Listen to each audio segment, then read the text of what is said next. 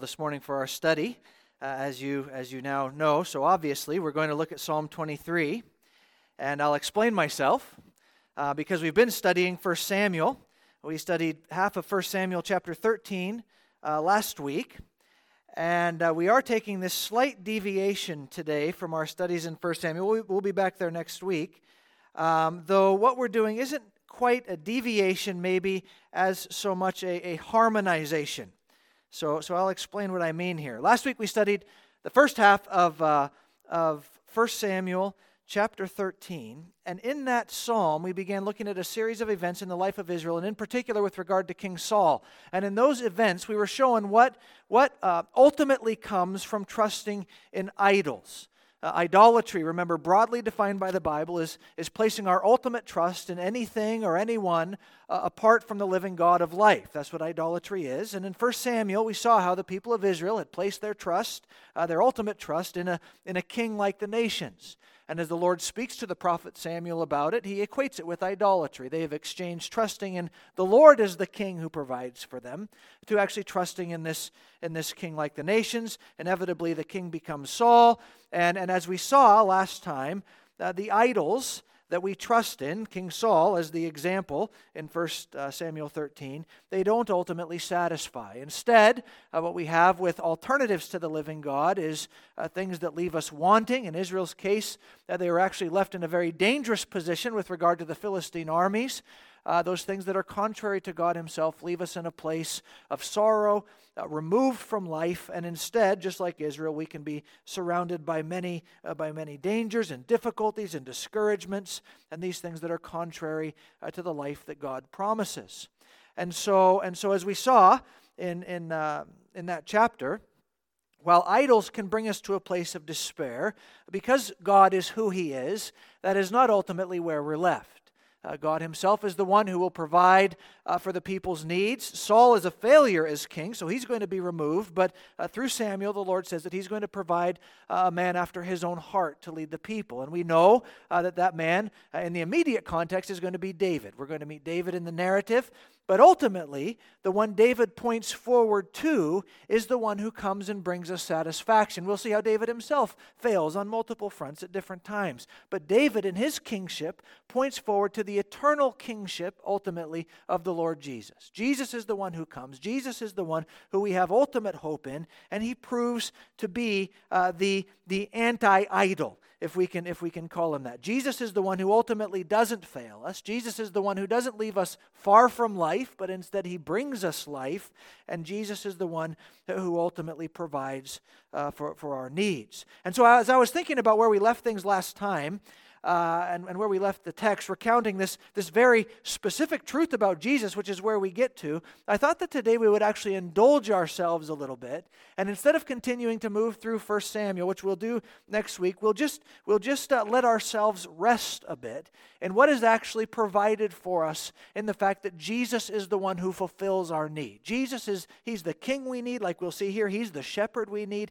Jesus is the one who ultimately provides life for us. And, and so, you know, just, just as I was thinking about this and, and, uh, and, and deciding on, on this week's sermon, which usually is a very easy decision because we do the next set of verses as our regular program, as I was thinking about this myself, reflecting on uh, 1 Samuel 13 personally, uh, I found myself drawn, in a sense, back to Psalm 23 just because it's a place where we can go and abide in Christ. It's a place where we can go and see the riches of what's there for us in Jesus, uh, the one who ultimately is, is, is, is the bringer of all the good that we need. And so that's what we're going to do today. That, that's uh, what I'll give you by way of explanation.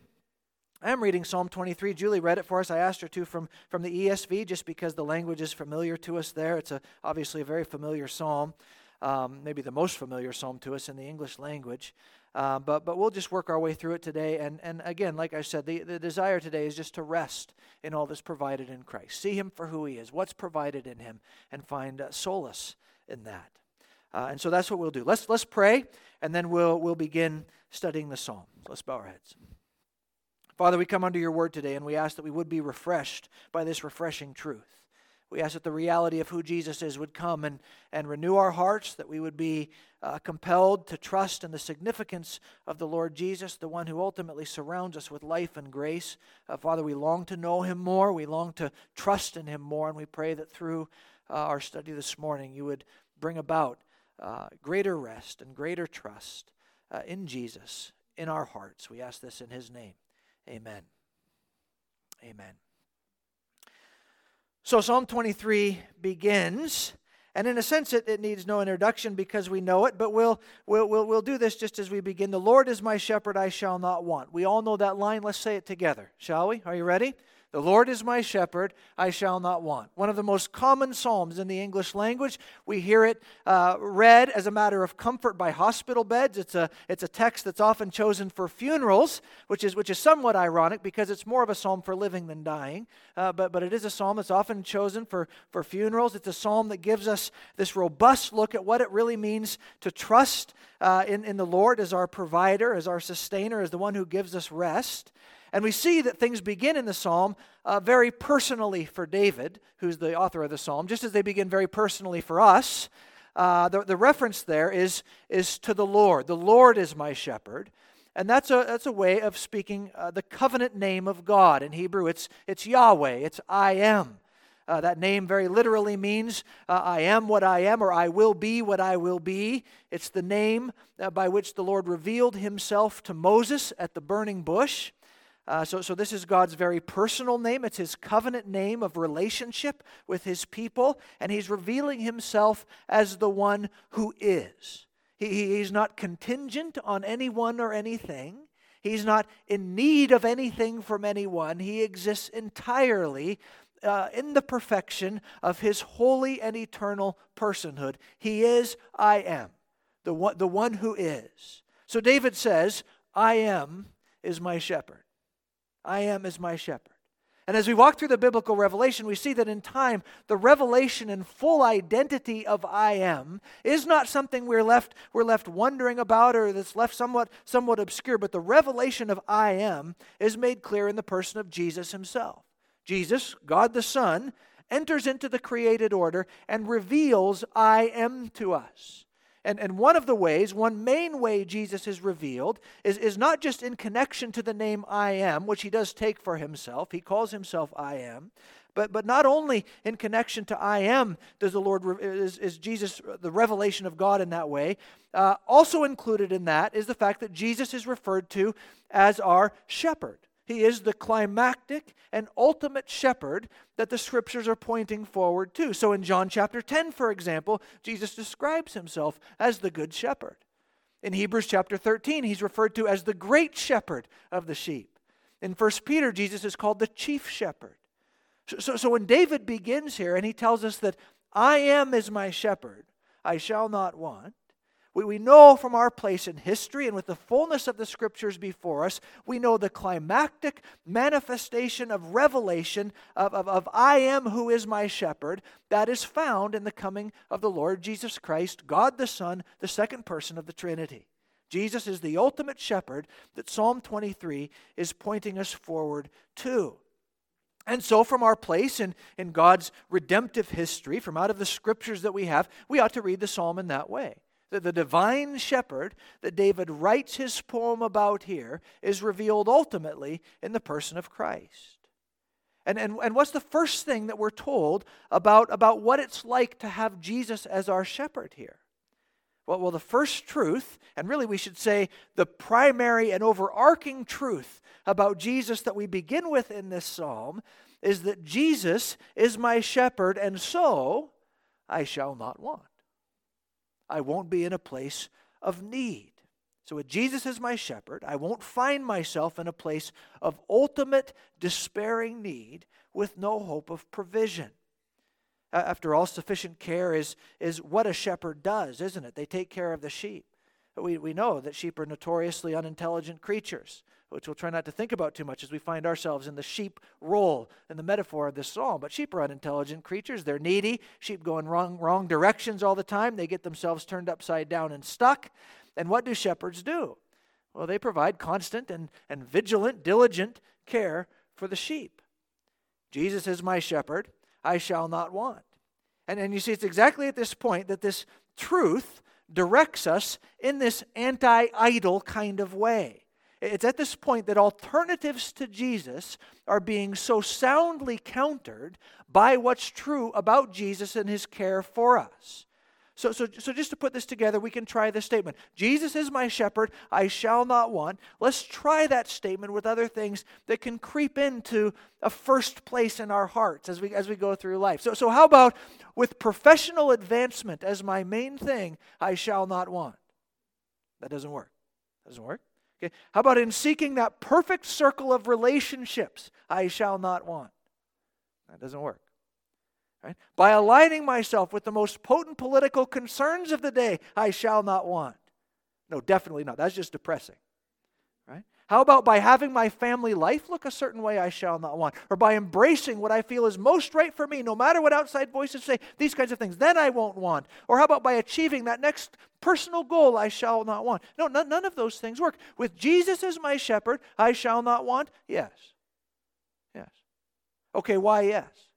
Why is it yes with Jesus and no to all these other things that can occupy such important places in our hearts? Why is the answer to, to, to, to my wanting, to my need, found in Jesus? Because let's be honest about it, I've known people who say Psalm 23. You've known people who say Psalm 23 who experience horrific cancer, have empty bank accounts, that they're slighted in their workplace and careers, they have family abandon them, they endure circumstances that are otherwise extremely hazardous and hurtful. And with Jesus, they still say, I shall not not want. Why can they do that? How can that possibly be the case? Well, the answer to that is, is the answer that the rest of this poem provides. So let's, let's look at these verses. Start in verse 2 then. First of all, if you look at verses 2 and then into 3, we can say, Jesus is my shepherd, I shall not want, because he is out ahead of me, leading me to refreshment. He is out ahead of me, leading me to refreshment. And, and it's this refreshment imagery that, that immediately comes to mind when we read verses 2 and 3 and think about shepherds and sheep, isn't it? He makes me lie down in green pastures. That's, that's lush and nourishing, isn't it? He leads me beside still waters. It's actually waters of rest uh, there. And in the, in the scriptures, the sea, the tumultuous sea, is a metaphor for fear. It's a, it's a scary place. The people of Israel weren't seafaring people, it's a place of fear. But here in, in Psalm 23, we're led to still waters. The shepherd leads his, his sheep to waters that are peaceful and resting. So there's, there's refreshment there. And that refreshment isn't just found in the, in the places of nourishment and rest, but it's found in a restoration to paths of life. The, the word restores there in verse 3, that's a return word in Hebrew. Actually, throughout the Old Testament, it's a word that's most often translated repent, turning back. It's, it's a word that means to stop going in one direction and turn instead and start going in another. And here, the psalmist is saying, Jesus restores my soul.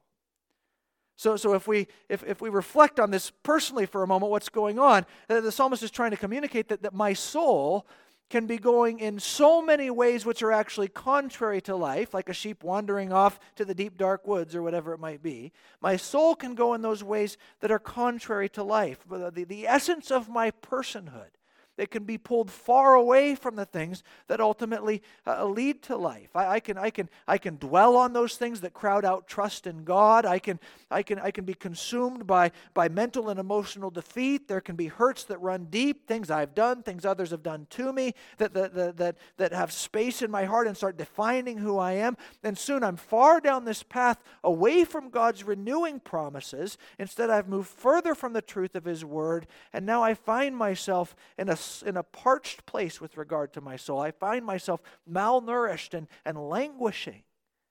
And, and we know and we know what it's like to experience those kinds of things, whether it's it's things we indulge in, uh, whether it's things that are contrary to truth that we can show deference to, that the hurts we harbor, bitterness is cultivated. Those things can go on in our soul, and we find ourselves going from ultimately from from, from green pastures of rest. Where do we find ourselves? Well, way down in the in, in the dark woods, in places that are contrary to the peace that God promises. And what does Jesus come and do for us? Well, he actually comes and he restores us. He turns us around from those places and brings us back to these, to these seasons, to these experiences of rest and reprieve and renewal. Which is explained further in the next clause where we read that he leads us in paths of righteousness. That this word paths actually describes wagon ruts. That's why it's plural. It's not like there are a whole bunch of different paths of righteousness. Jesus is our path of righteousness, but, but he leads us in this way that is in every way opposite of death. And that's what, that's what righteousness is in the Old Testament. It is everything that corresponds to God's way of life, wholeness, flourishing, trust under God, everything contrary to death. That's what, that's what righteousness is. And Jesus comes and turns us from paths of empty hope to positions of, of, of, of, orientation toward the realities of what God has promised to us, the realities of what God provides for us. Uh, Jesus comes and turns us from paths uh, of destructive indulgences and reorients us in the very core of our being toward an embrace of what really leads to peace. So I wonder, even just as we're talking about this, if you can, if you can think about those experiences in your own life where, where we have those seasons where we're really far away from calm waters. We, we know what that's like to be far away from calm waters. We know what it's like to have life seem much more like raging seas or, or, or, or, the raging rapids of the river than, than the peaceful, quiet waters that are described here. My soul looks for renewal in places that ultimately uh, brings more despair and less life. It's not green pastures, it's parched land. We have those experiences. And then I wonder if you can recall times where, where, where Jesus, there he is out in front of you, he pulls you back around and shows you the way of true hope and relief again. And maybe it's through the words of a friend who comes with gospel truth. Or maybe it's, a, it's, a, it's an old hymn, lyrics of an old hymn come to mind, or, or a sermon even, or through your own reading of the Bible. But, but Jesus comes as your shepherd, and he returns you to these paths of the peaceful way. Maybe he brings you into the company of his people and, and eliminates loneliness in your life. Or maybe he brings you under the sound of his truth and alleviates confusion about the world around us. Or maybe he brings us a softness of heart to trust in him in fresh ways. And instead of being hard and turned off and running away, we're restored and renewed in looking to him for our ultimate, uh, for our ultimate hope. And as he does this, you experience these seasons of rest. He brings us back to these pastures. He does these things as our shepherd. And, and you've had these experiences historically, maybe, or, or it may be even just now you feel your need for these kinds of things. These, these seasons come up in our lives where, where we've maybe been going down paths that don't lead to renewal, but instead lead us far from hope, far from encouragement. Now we're discouraged and we're finding that in the paths we've chosen, we're removed from the way of God, removed from the way of life. And there's a kind of hopelessness that's set in. But Jesus, as our shepherd, He is the one who brings hope.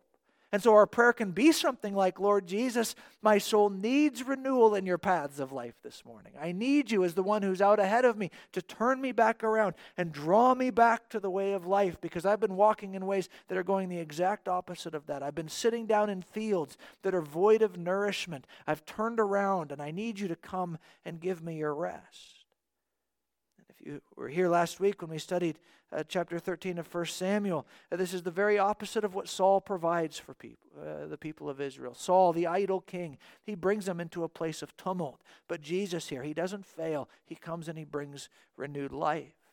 And so this is one of the reasons why the psalmist can say, I shall not want. The psalmist doesn't mean that he'll have everything he ever wants. This isn't a materialist psalm. It means that, first of all, his shepherd leader, the Lord Jesus, is the one who returns us to the direction of life and refreshment. That's what he knows he needs. That's what the Good Shepherd provides. And he does this. This is the amazing thing. Why does he do this? He does this for his name's sake. Jesus does this sourced in the very character of his own personhood. He's not doing this because, while I was doing bad, now I've turned around, I've started climbing the rungs of the ladder, and I'm doing a little better this Thursday than last Thursday. So Jesus swoops in and looks and says, Okay, I give you a 75%, I'll, I'll give you a little help the rest of the way. That's not why he does it. He doesn't do it based on our performance, he does it based on the very merciful character of who he is, for his name's sake. That's his identity. For his name's sake, he is who he is, and he is the one who brings us back from darkness to life. And so we see this here that, that Jesus is out in front of us, he's leading us to refreshment. And then, not only that, uh, but I shall not want, because he's also very present with me in times of deep darkness. And that's what we have next. Um, Horatius Bonar, who was a, he was a pastor in the 19th century in Scotland, uh, he wrote something like 600 hymns. Uh, but he also wrote a book entitled Night of Weeping. And in the beginning of that book, he describes certain seasons of life by saying, The way is rough and the desert blast is keen. The way is rough and the desert blast is keen. Uh, in, a, in a similar way, the psalmist here, he, he picks a metaphor up that describes hardship in a unique way. And the metaphor the psalmist picks up is what, is what we have here is the valley of the shadow of death. Even though I walk through the valley of the shadow of death. Now, now throughout the scriptures, this term, which is, which is really just one word in Hebrew, it literally translates uh, from Hebrew as Death Valley. Uh, this term is used in a figurative way to speak of situations of deep turmoil which overwhelm us with, with sorrow and fear and, and all of those things as we, as we go through life. That, that's why the translators here actually add the word shadow uh, because in certain circumstances it's like we're in this, this, this valley that is, that is all opposite of life and there's this dark shadow looming over us as we're traveling through this place. So it's, it's, a, it's a helpful uh, metaphor there. But, but we know even, even as we read our, our, our old testament that this is a very heavy word not least of all because Job is the one who uses it most of all. So Job uses this word more than anybody else in the Old Testament, and he speaks of things like death valleys encircle my eyes. Right? We know we know we get the picture the gaunt, the worn, the weary look. Right? Job uses the term to talk about great terrors. Job uses the term in the context of his own suffering to describe himself living in a land of gloom and by the gates of death. It's a, it's a figurative word that indicates danger and distress and suffering and all of these kinds of things. And here the psalmist is saying that though I go through that kind of overwhelming darkness and difficulty, with sorrow, fear, all of that. With all of that, I will fear no evil, for you're with me. Now, fear, fear is a persistent thing, isn't it? The best definition I've heard for fear explains that fear occurs in our life at the intersection of inability and vulnerability. That's when we start to be afraid. Inability and vulnerability. When I can't do anything, but when something must be done, that's when I become afraid. Right? Inability and, uh, and vulnerability. So, so the valley of, of death starts looming there for us, that shadow. Circumstances seem like they'll crush us, they'll carry us away, destroy us, remove all hope from us. These kinds of things enter our lives in this great, big, dark, heavy shadow here. And what does the psalmist say? I will fear no evil. I will not be afraid of any elements that are contrary to life. Why? Because you, my shepherd, are with me. You'll notice the psalmist doesn't say, I will fear no evil because you will take the dark shadow away from me right away. And he doesn't say he will fear no evil because the darkness is, is, is removed in this moment and once it's gone, I'll feel much better. No, he says, I will walk through the darkness because the shepherd is with him. And in the last section, the shepherd was leading him. You remember that? He's out in front leading him. Now, the shepherd here, he's very present with him. He's with him. He's beside him. In the deep darkness, the, pre- the shepherd is, is right next to him. So there is this you are with me element that's present in the specific experience of this, of this sheep, of this person as they're going through uh, the darkness that they're facing. And, and you actually notice this presence component just in the shift of language that occurs there in verse 4. Because so far the psalmist has been talking about the shepherd in the third person. Right? He makes me lie down, which is wonderful. He leads me, he restores me, and so on. He, he, he, he, he. Here things change. The darkness descends, and the language changes to direct address. You, you, you, you, you. Right? You're with me. You and your staff comfort me. You prepare a table before me in the presence of my enemies. You anoint my head with oil. You see, the shepherd who leads us to refreshment is also the shepherd who is very personally present with us when the darkness descends. And even the psalmist's language is reflecting that. Now he's not speaking about the shepherd, he's speaking to the shepherd in the valley of the shadow of death. And this is the amazing thing about Jesus. In, in the darkness, he is right alongside. He, he's not up the trail merely waiting for us to get our act together and catch up. No, he's, he's the good shepherd. He's right there with us. He's with his sheep, um, which is something that we have uh, described even by the writer to the Hebrews, don't we? When, when the writer to the Hebrews brings up the fact that Jesus has suffered as we have suffered, he entered our human experience. He knows what it's like to suffer. He can identify with us in our seasons of sorrow. He knows the pain of being human, not just omnisciently because he's God, but he knows the pain experientially because he's come and taken humanity to himself. He's actually experienced in his own life the fullest of darkness as he went to the cross to pay the penalty for sin that he never even committed, as he took that upon himself. He knows the very depths of darkness as he embraced the full judgment of God on our behalf. This is the Jesus who knows the valley of the shadow of death. And in darkness, this is the Jesus who's present and he knows. He's there for the psalmist to directly address you, you, you, you, you. And it's not, it's not just that Jesus is with us. It's not just that Jesus is with us in, in a place like this.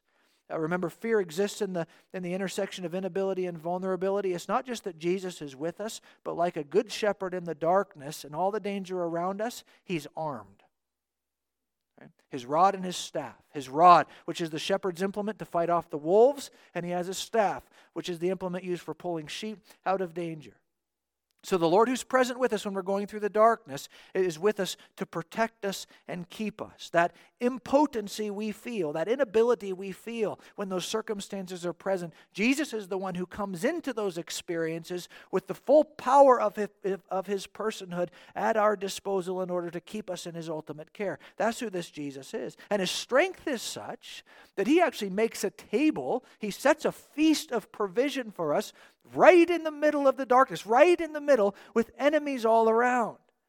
He, he anoints us with oil, he says. That's the dusty traveler's refreshment. That's the sheep's medicine. He anoints us with oil. My cup overflows. We know from Psalm 16 that cup is actually a metaphor for God Himself. God Himself overflows for me all I need comes to me, not just because my shepherd is with me, but because in the deepest and even most terrifying darkness, he's there in full power present with me, compelled to protect me. As the psalmist says in another place, he will not abandon my soul to the place of the dead. Maybe because for all that the darkness can bring into our lives, maybe, maybe one of the worst effects of darkness is that isolation we can experience. That's where things start to set in and become very, very dangerous for us. Being alone, no one to help, no one to hear, no one to speak to or cry to or call to. Darkness comes to us when, when, when the way is rough and the desert blast is keen, to use, to use Horatius Bonar's words. But, but for the one who knows Jesus, that darkness is never isolated, unprotected darkness. For the one who's in Christ, the valley, we may pass we may pass through those dark seasons, but we do exactly that. We pass through with the promised comfort and the potent defense and the timely provision of Jesus himself. At best, those things that would ultimately destroy us, those enemies that may surround us, those things that would bring us down to ultimate death and ruin, all they can do is look on while we feast on what Jesus provides. So, unlike idols, unlike those false sources of hope which prove so unhelpful so quickly, when true darkness descends, Jesus doesn't get further, he gets closer. He comes armed to protect, he's potent to provide, all of these kinds of things. The darkness may be very dark, but as David says in Psalm 139, what does he say? The darkness is not dark to you, the night is as bright as the day. And the valley of darkness here, it does last only for a time. We're not crushed in it because Jesus is with us. Though I go what? Though I get lost in the valley of the shadow of death? Though I'm crushed in the valley of the shadow of death? No, though I go through. I pass through the valley of the shadow of death. The psalmist isn't ultimately undone by Death Valley, but instead, because of his good shepherd, he makes it out. So, so I wonder, even this morning as we think about this, do you feel the need for Jesus to be uniquely with you right now? Again, this is a psalm for seasons. We can be in a season of life where we're thankful He's out front leading us, and that's wonderful. He's pulling us back around to the way of life. Uh, but, but maybe you just feel that unique need from switching to talking about Jesus to talking to Him. You know, he makes me lie down, wonderful. He leads me in path. He restores all of these kinds of things, and then the darkness settles in, and we need to be able to see, say, "I will fear no evil because you're with me." Oh, Lord Jesus, I need you to protect me. I need you to comfort me. I need you to prepare a table before me. Be here now, Lord Jesus. And that may be your prayer this morning. Jesus, my good shepherd, is out in front. He's leading me to refreshment. and Jesus, my good shepherd, is right alongside. He's with me through the shadows and the gloom with his full and potent providing presence. And then finally, Jesus, my good shepherd, pursues me. He pursues me. Verse 6. The shepherd is described now in, in character quality terms. So, so uh, goodness, surely goodness, that's the hesed word in Hebrew. It's the word that speaks of God's loyal and committed love. Oftentimes it's translated as God's steadfast love in our English Bible. So, so God's goodness, his steadfast love, and his mercy, that is his unmerited favor, God's steadfast love and his mercy will follow me all the days of my life. So, so the shepherd who's out front guiding me to places of refreshment, uh, he is the shepherd who's ever present with me in the valleys of darkness. And now the shepherd is one who is following hard behind me, full of loyal love and mercy, moving me toward that eternal rest with God. The word follow there, I think, I can't even remember. This is one of those Psalms that you learn in so many different translations over the course of your Christian life. At some point, I, I, I learned it. Um, you know, he, he's, he's my good shepherd and surely goodness and mercy will follow after me all the days of my life. And that's actually kind of helpful because the word that's here is an aggressive word. It's actually the word for pursue. It's the word that's used in, throughout the Old Testament when a victorious army pursues the army that they've defeated. It's, it's, kind of a negative sense there, but here it's used, of course, very positively. It's a potent word where the Lord's goodness and mercy, his steadfast love, his unmerited favor, they're actually chasing after me all the days of my life, ultimately moving me, ultimately compelling me to this place of eternal rest with God. The, the word dwell there is, is the same restoration word we had back in verse 3. He restores my soul. Verse 3, he restores me to God's presence, to God's house in verse 6. He brings me back there. Right? So, so this is the work of the one who cares for us without fail. He, we go past the green pastures, past the streams, through the dark valleys, all along. The Lord is following hard after me. He's following hard after you, pressing us forward in the joy or toward the joy of his eternal presence. So, so again, we contrast this. Idols, those things contrary to God, they always take, don't they? They always pull away from life. Have you, have you noticed that? What's contrary to God's good way, alternatives to God, they always leave me wanting. They leave me longing. They leave me unfulfilled. They leave me more empty than before. They leave things uh, purposeless, distant, all of those kinds of things. But not so with the Good Shepherd. Jesus doesn't leave us wanting. But instead, really, we see how David is ultimately describing things here. Jesus is out in front leading, Jesus is beside comforting, protecting, all of those things, and he's following behind, pressing us toward our heavenly home. Ultimately, David is communicating the fact that the Good Shepherd is the one who surrounds us with his care so that our final place is not removed from life, but with the Lord of life forever. So, so it brings us to places like, like Psalm 125, and you wonder which psalm was written first and who had the idea first. And the, uh, but, but, but the psalmist in Psalm 125, he says, As the mountains surround Jerusalem, you know the rest of it? So the Lord surrounds his people from this time forth and forever.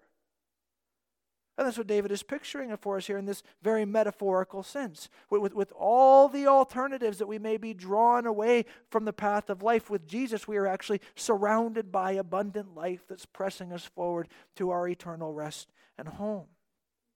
And if there's any ever, ever any doubt about that, if there's ever any doubt about the goodness of Jesus in these ways, we check ourselves by thinking of the cross. That's always what we come back to when we wonder at the love of God. Is it present in my life? We must come back to the cross, not least of all because when Jesus climactically defines his good shepherd status in John chapter 10, he says this I am the good shepherd. And what does the good shepherd do? I lay down my life for the sheep. Jesus is the one who goes all the way to death so that the sins that we've committed, so that the contrariness to God that we've demonstrated in our life, so that those things that would otherwise come and bring us down to a place not only of judgment but of gloomy darkness, those things that would otherwise form us and ultimately destroy us, are not there as a weapon or as, a, as an opponent to us anymore because Jesus is the one who's ultimately taken the price for our sin upon himself. He's gone down into the darkness, and because of that, we have life forever. That's how far our shepherd has gone to protect us in the path of life. He's gone to the cross. The sins I owe, I, will, I won't pay because Jesus has paid for those. And now I am secured forever in the eternal presence of God. That is mine because of Christ, because of what He's done. And so we just end thinking about these things. The Lord is my shepherd, I shall not want. Jesus is my shepherd, I shall not want. Why? He makes me lie down in green pastures. He leads me beside still waters. He restores my soul. He leads me in paths of righteousness, not because of me, for His name's sake. Even though I walk through the valley of the shadow of death, I will fear no evil. An amazing statement. Why can I fear no evil? You're with me. Your rod and your staff, they comfort me. You prepare a table in the presence of my enemies. You anoint my head with oil. My cup, what you provide, you, Lord Jesus, overflow for me. So surely goodness and mercy shall follow me all the days of my life, shall follow hard after me all the days of my life. And I will dwell in the house of the Lord forever. Let's pray. Lord Jesus, we praise you for your faithfulness. We praise you for your power. We praise you that you're the one who knows and that you're the one who's present. We praise you that ultimately uh, you provide all we need. You are the God of living hope. We praise you that we can know you and be renewed in this truth. And even as we consider these things this morning, we ask uh, that you would uniquely draw us to yourself, that you would uniquely bring us to a place of knowing you and resting in your care. Uh, because, oh Lord, where else would we go? You're the one with eternal life, and so we trust in you. And we ask that this would be the case for us this morning. Amen.